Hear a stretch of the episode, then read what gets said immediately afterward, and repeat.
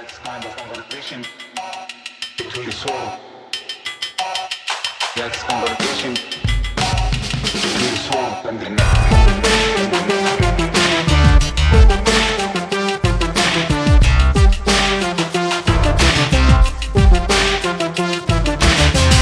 Hello, Prestige heads, and welcome to American Prestige. I'm Danny Bessner, here as always with Derek Davison, and we are here as always for the news roundup. But before we do, I wanted to make sure everyone noticed that we are introducing a new feature this week that will be um, I imagine, just our, a new regular feature where we go through this week in history. So please check that out. Producer Jake is the one doing it. It's really fun. It's really cool.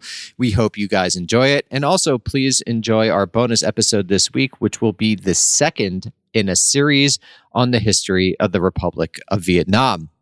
So, with that out of the way, Derek, why don't we just get into the news? And why don't we start talking about the constitutional referendum in Tunisia?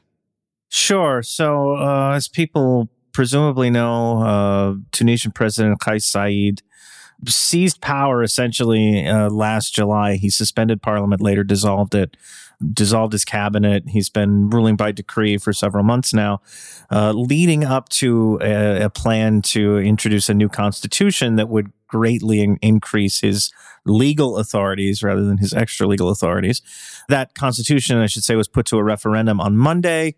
Uh, it was a staggering landslide with 94.5% uh, voting yes. Now, the catch is turnout was only 28%. So that's not actually that many Tunisians expressing support uh, for this new constitution. Pretty much all of them who had uh, turned out to vote in favor of this uh, new draft constitution were doing it not because they necessarily agreed uh, with what President uh, Kais uh, Saied is proposing in this constitution, but because they were voting against the old political system. however, there was no kind of minimum turnout standard, as there sometimes is with referenda like this to to sort of make them official.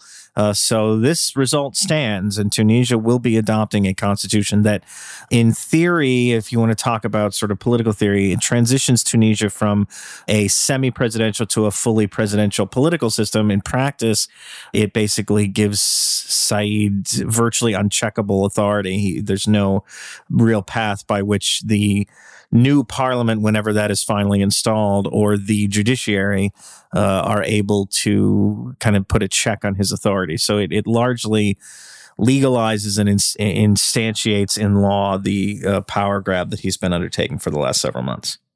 Why don't we stay in the region and talk about uh, what's been going on in Iraq and particularly the storming of the parliament? Yes. Uh, so, Wednesday, supporters of Iraqi political leader Muqtada Sadr breached Baghdad's supposedly secure green zone. They stormed into the parliament building and occupied it for a brief period of time. Now, the backstory to this, um, as you may uh, know, Iraq held an election last October. It has ever since then been mired in the often complicated, but usually not this complicated and usually doesn't take this long. In fact, uh, this is a record now for the Iraqi political system the process of forming a government after the election. Sadr's uh, political bloc, his list or party, if you will, uh, emerged as the largest single group in the parliament. And so he had been leading efforts to form uh, what I think you would broadly characterize as a majority government. Uh, this would be a big change for Iraq because Iraq, since the U.S. invasion, has been run essentially on a series of national unity governments that don't get anything done really.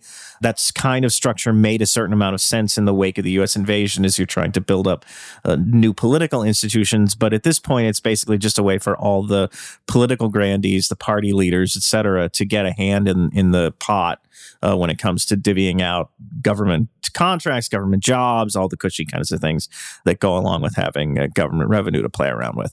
Uh, Sadr, ha- as I say, has had this plan to ditch the unity system and form a majority coalition. He'd been in negotiations with Sunni parties, with Kurdish parties about doing just that you can you know argue about his motives probably he wanted more control over all those government goodies but also there is a case to be made that at this point Iraq would be better served with a sort of, let's say, more normalized political system where you have a government and an opposition or a majority and the the minority, uh, and they they ta- they tangle with one another, and then you have elections and people sort things out.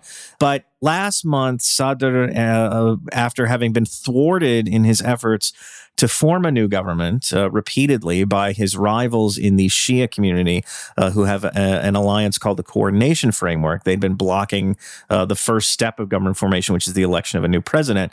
Sadr kind of picked up his uh, his ball and went home last month. He ordered his MPs to quit the parliament, which they did and he has since promised to sort of take to the streets, which Sadr has a proven ability to get a lot of people out to protest uh, if he wants to.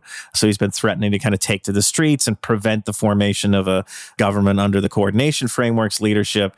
Probably at this point, he's trying to force a new election. It's unclear. On Monday, the coordination framework finally nominated its own candidate uh, as prime minister, a very kind of boring, apparatchik veteran politician named Mohammed Sudani.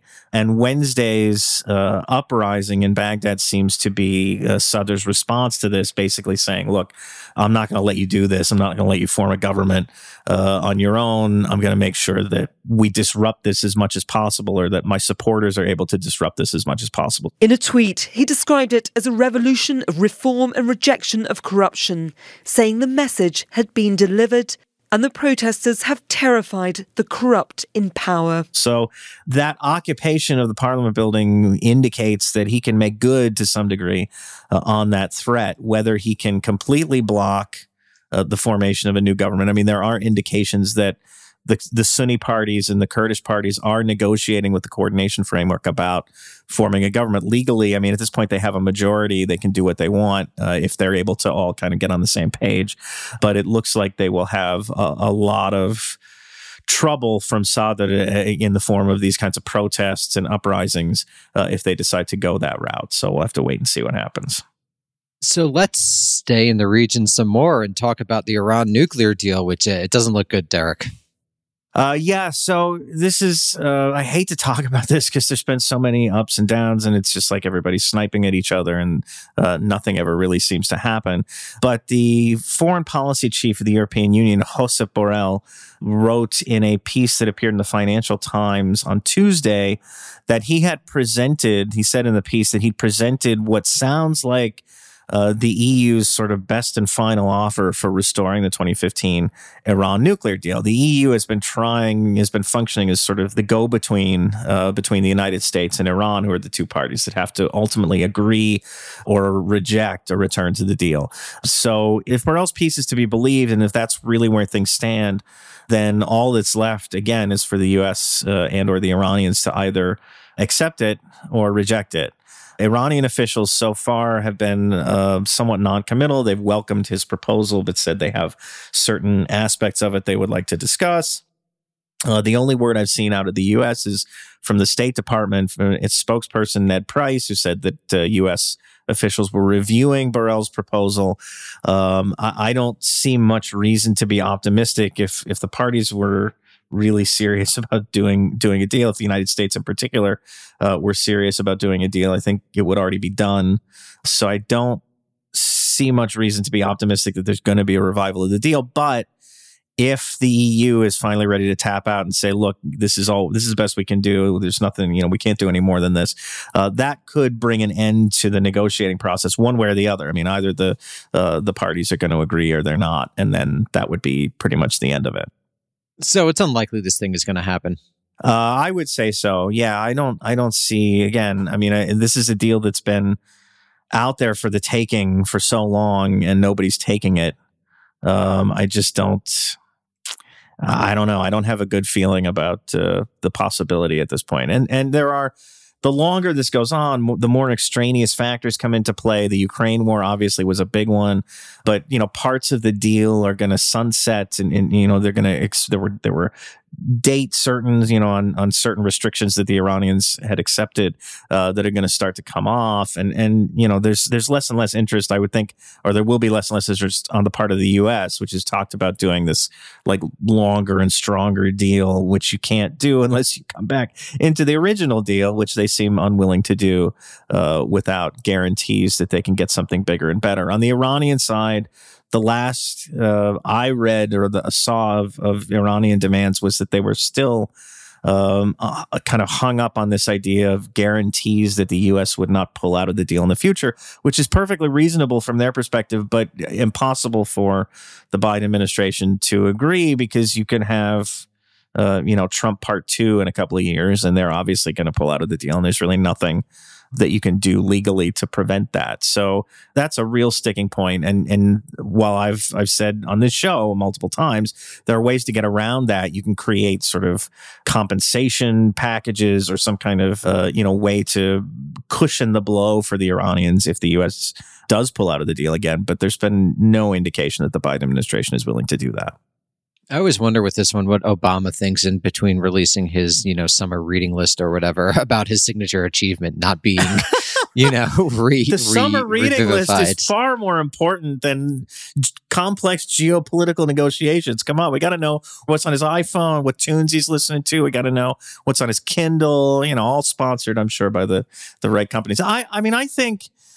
I don't know. I honestly don't know what Obama thinks. Uh, for the Biden administration, I, I I've started to to feel like this entire kind of year and a half now of uh, participating at least in a in, in a you know sort of public way uh, in these talks has been all about image basically that there was really never that much desire to get back into the nuclear deal but what they wanted uh, was to say to all the other parties who had felt maybe chapped a little bit by the Trump administration and sort of abruptly squashing the deal without consulting with anybody that hey look we tried we really tried to to get back into the deal and it was the Iranians that that wouldn't uh, take yes for an answer. So basically you don't care about getting back into the deal. What you care about is that the Trump administration did something that sort of isolated the U.S. within this group of you know parties to the agreement, and you want to flip that by pretending to to care that to get back into the deal. You're trying to flip that and isolate Iran as the bad actor and, and change everybody's perception.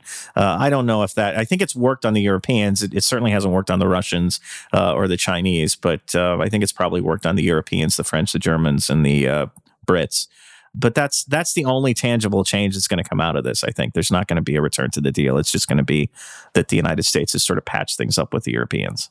Thank goodness for that. Uh, so, Derek, Absolutely. what's been going on in Myanmar? Uh, so there was a report in Myanmar state media on Monday that the country's uh, ruling junta had executed four people. Two of them have been described as democracy activists. Two others allegedly involved in acts of terrorism. This is according to the junta. Obviously, that's uh, you know take that with a grain of salt.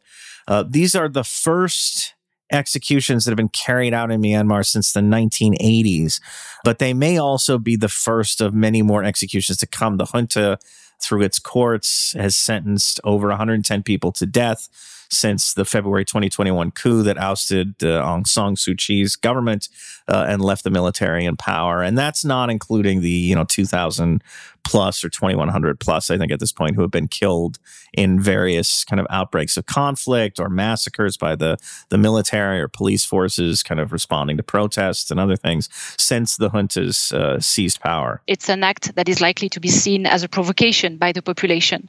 On social media, people were outraged, tweeting things like, remember their names, don't be sad, get mad. And it really represents the state of mind of the population. Uh, what makes this interesting is that the fallout, at least rhetorically, from the executions has been fairly severe. The United States had a, a, a very negative comment, and you know other countries, the Europeans, have have uh, have criticized the executions. But most immediately and and and uh, somewhat, uh, I guess, importantly, uh, the Malaysian government, which has been sort of the one conduit for Myanmar to interact with the rest of the Association of Southeast Asian Nations, which has rejected the coup and, and hasn't, you know, fully integrated uh, the junta back into its its membership, but at the same time hasn't been very hasn't been terribly strenuous about kind of punishing Myanmar, or punishing the junta in any way, or, or sanctioning them or anything like that. But the Malaysian government can really condemn these executions. Said they'd undermined the association's plan. They have like a they've laid out a plan for ending Myanmar's civil war, kind of ending the various conflicts that are going on around the country and have been since the coup. But that may be changing if the if Myanmar's relationship with the Association of Southeast Asian Nations deteriorates, then that could lead to some some serious repercussions in terms of kind of local economic, you know, even blockades, but certainly sanctions could be on the table.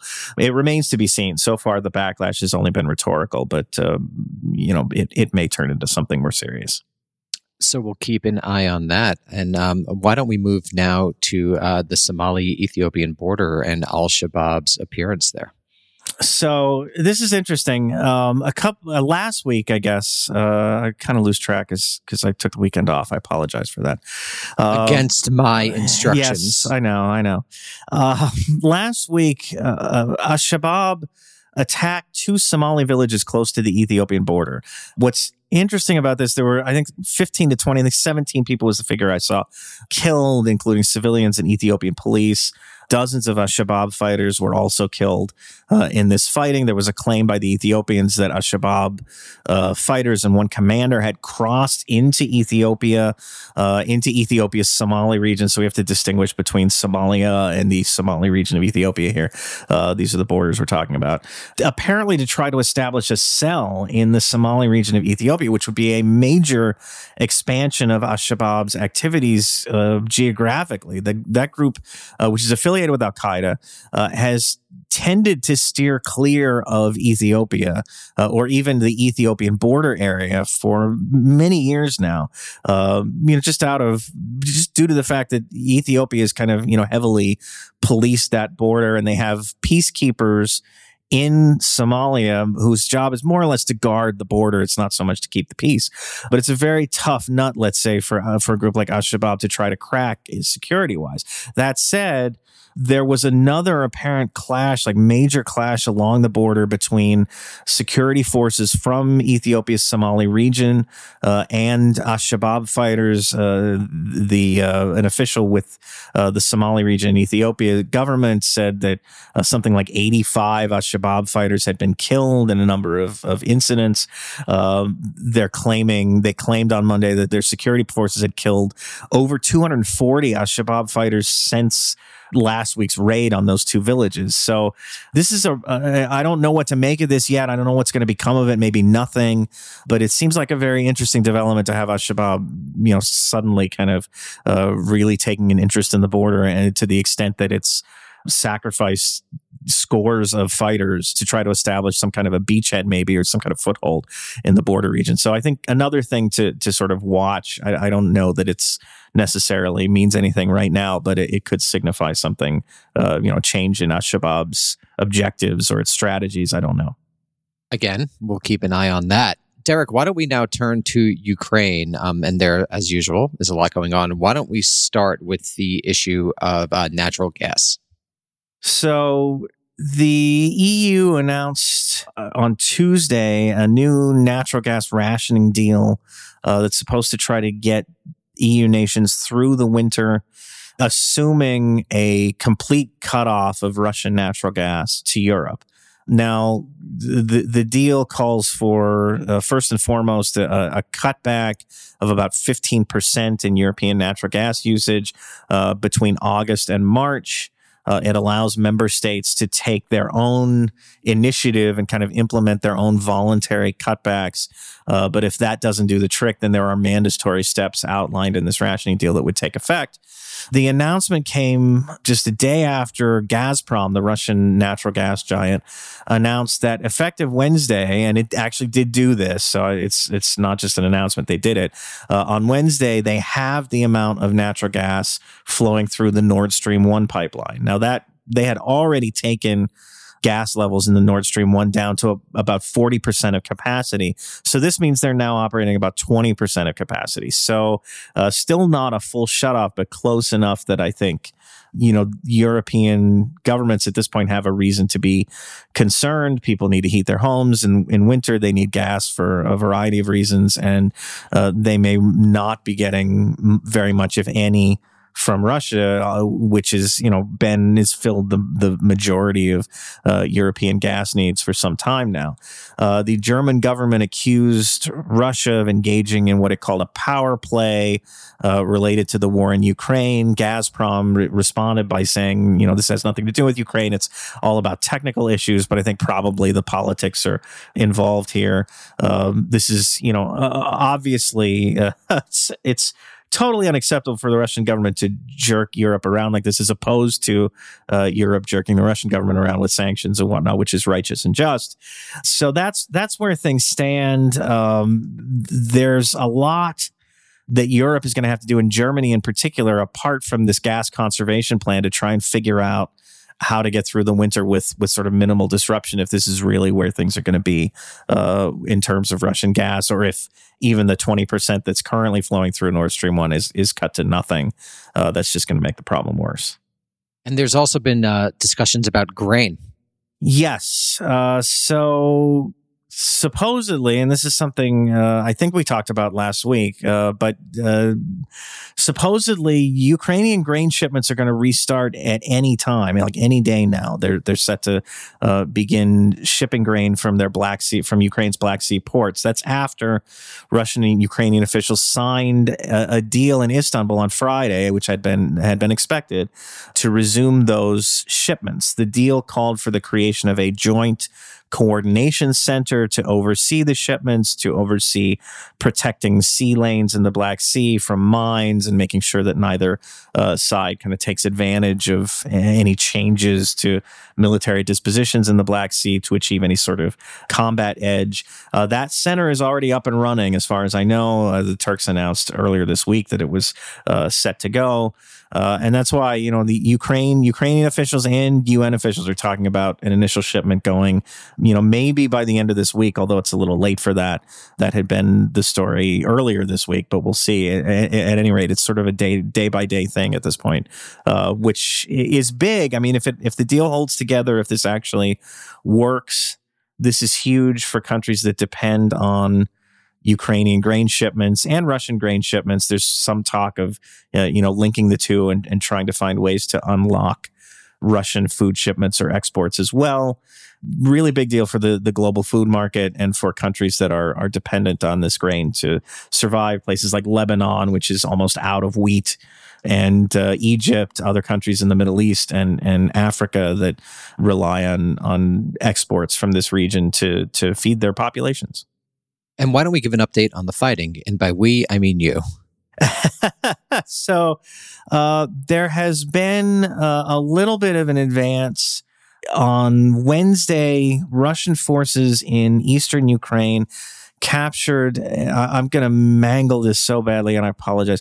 Vuhlehirsk, uh, which is a coal fired power plant in Donetsk. It's the second, I believe, second largest power plant in Ukraine, and it's now in Russian hands. Ukraine's Soviet era uh, Vuhlehirsk power station is the latest loss in the eastern Donbass region. It comes as President Volodymyr Zelensky said Ukraine was preparing to increase its electricity exports to the European Union to help it withstand pressure from Russia over energy supplies. There are some indications, and we've talked about this sort of the conflict being somewhat frozen in Donetsk for a few weeks now as the Russians maybe were retooling and preparing for an advance. There are now indications that the Russians may be moving forces to the south to Kherson Oblast, Ukraine's Kherson Oblast, and and maybe the Zaporizhia Oblast, because that's where the Ukrainian military has been concentrating a lot of its efforts with this uh, swanky long range or longer range, I guess, Western artillery, the HIMARS systems that they've gotten from the U.S. and some some things from the U.K. They've been targeting Kherson in particular. Uh, there's a bridge, the uh, Antonivsky Bridge, that runs over the, the Dnipro River and feeds into Kherson Kherson City. That's been a frequent target of Ukrainian artillery. Uh, it's a critical supply artery for the Russians to to get um, you know, men, material, what what have you, into and out of Kherson city. Uh, so there does appear to be some preliminary efforts at a potential Ukrainian offensive in the south, and that may be uh, diverting Russian attention a bit from from what had been their focus on the east. So, how is, from a general strategic level, the war proceeding in your perspective? Uh, I, mean, I think you're still in a position where, uh, you know, the Russians had the upper hand. They they seized all of Luhansk province. They were on, you know, they were planning by all accounts to uh, move on the rest of Donetsk. Uh, this Ukrainian operation or the threat of a Ukrainian operation against Kherson is is interesting, and it may delay uh, things in the east. But I have a hard time imagining that uh, the Ukrainians can actually undertake a, a an effective counterattack in Kherson that could drive the Russians out of there, uh, especially if there are Russian reinforcements moving in. I mean, this is uh, one of the key parts of Ukraine that if, if Russia were to uh, say, you know, let's stop fighting today, they would, this is one of the parts they would want to keep it permanently if they can. So they're not going to give it up without uh, a serious fight. I should mention there is renewed talk of uh, supplying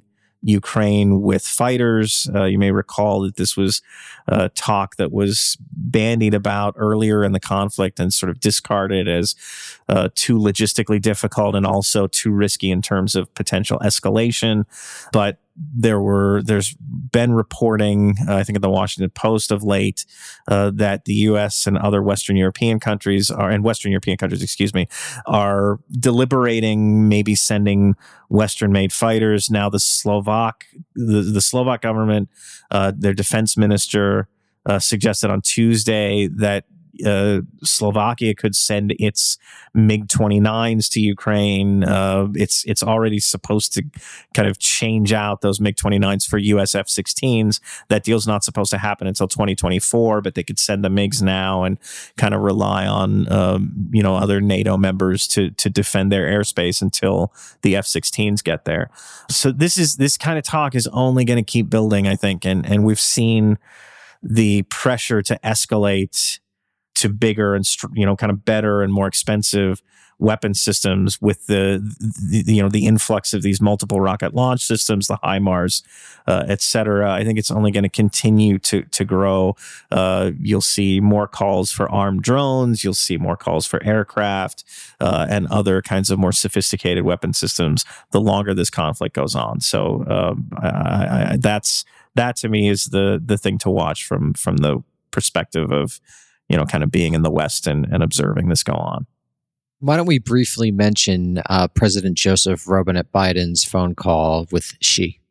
Yes. So this happened just today. Uh, President Biden and President Xi held a phone call. Uh, they discussed, uh, I think Xi basically lectured Biden over Taiwan related issues. There is a increasingly absurd debate in Washington over whether Nancy Pelosi should go to Taiwan next month. I don't know why on earth that would even be under consideration. But at the same time, there's been a lot of fear mongering, like the Biden administration basically implying that China would shoot her plane down, which I think is uh, is pretty wild. So that was clearly, you know, part of the conversation. The call lasted about two hours. I don't, I don't, they didn't come to any kind of conclusion or anything. I don't think there's anything to really talk about in terms of developments. Just that the fact that the call happened and, and given that these are uh, the two principals in the, the glorious Cold War, new Cold War, it's news every time they communicate with one another. And so, you know, worth mentioning and, and um, hopefully they've staved off global Armageddon for another, you know, couple of months at least. Uh, so, on that note, why don't we end on a happy subject, and that's the melting of the Greenland glacier? yeah, this is cool. I mean, if you're looking for a place to, to maybe put a vacation home, go swimming, you know, I, I would say the Greenland ice sheet is is your place. The satellite researchers and and uh, data from the U.S. Snow and Ice Data Center, which is actually a thing. I didn't know that until I, I saw this story.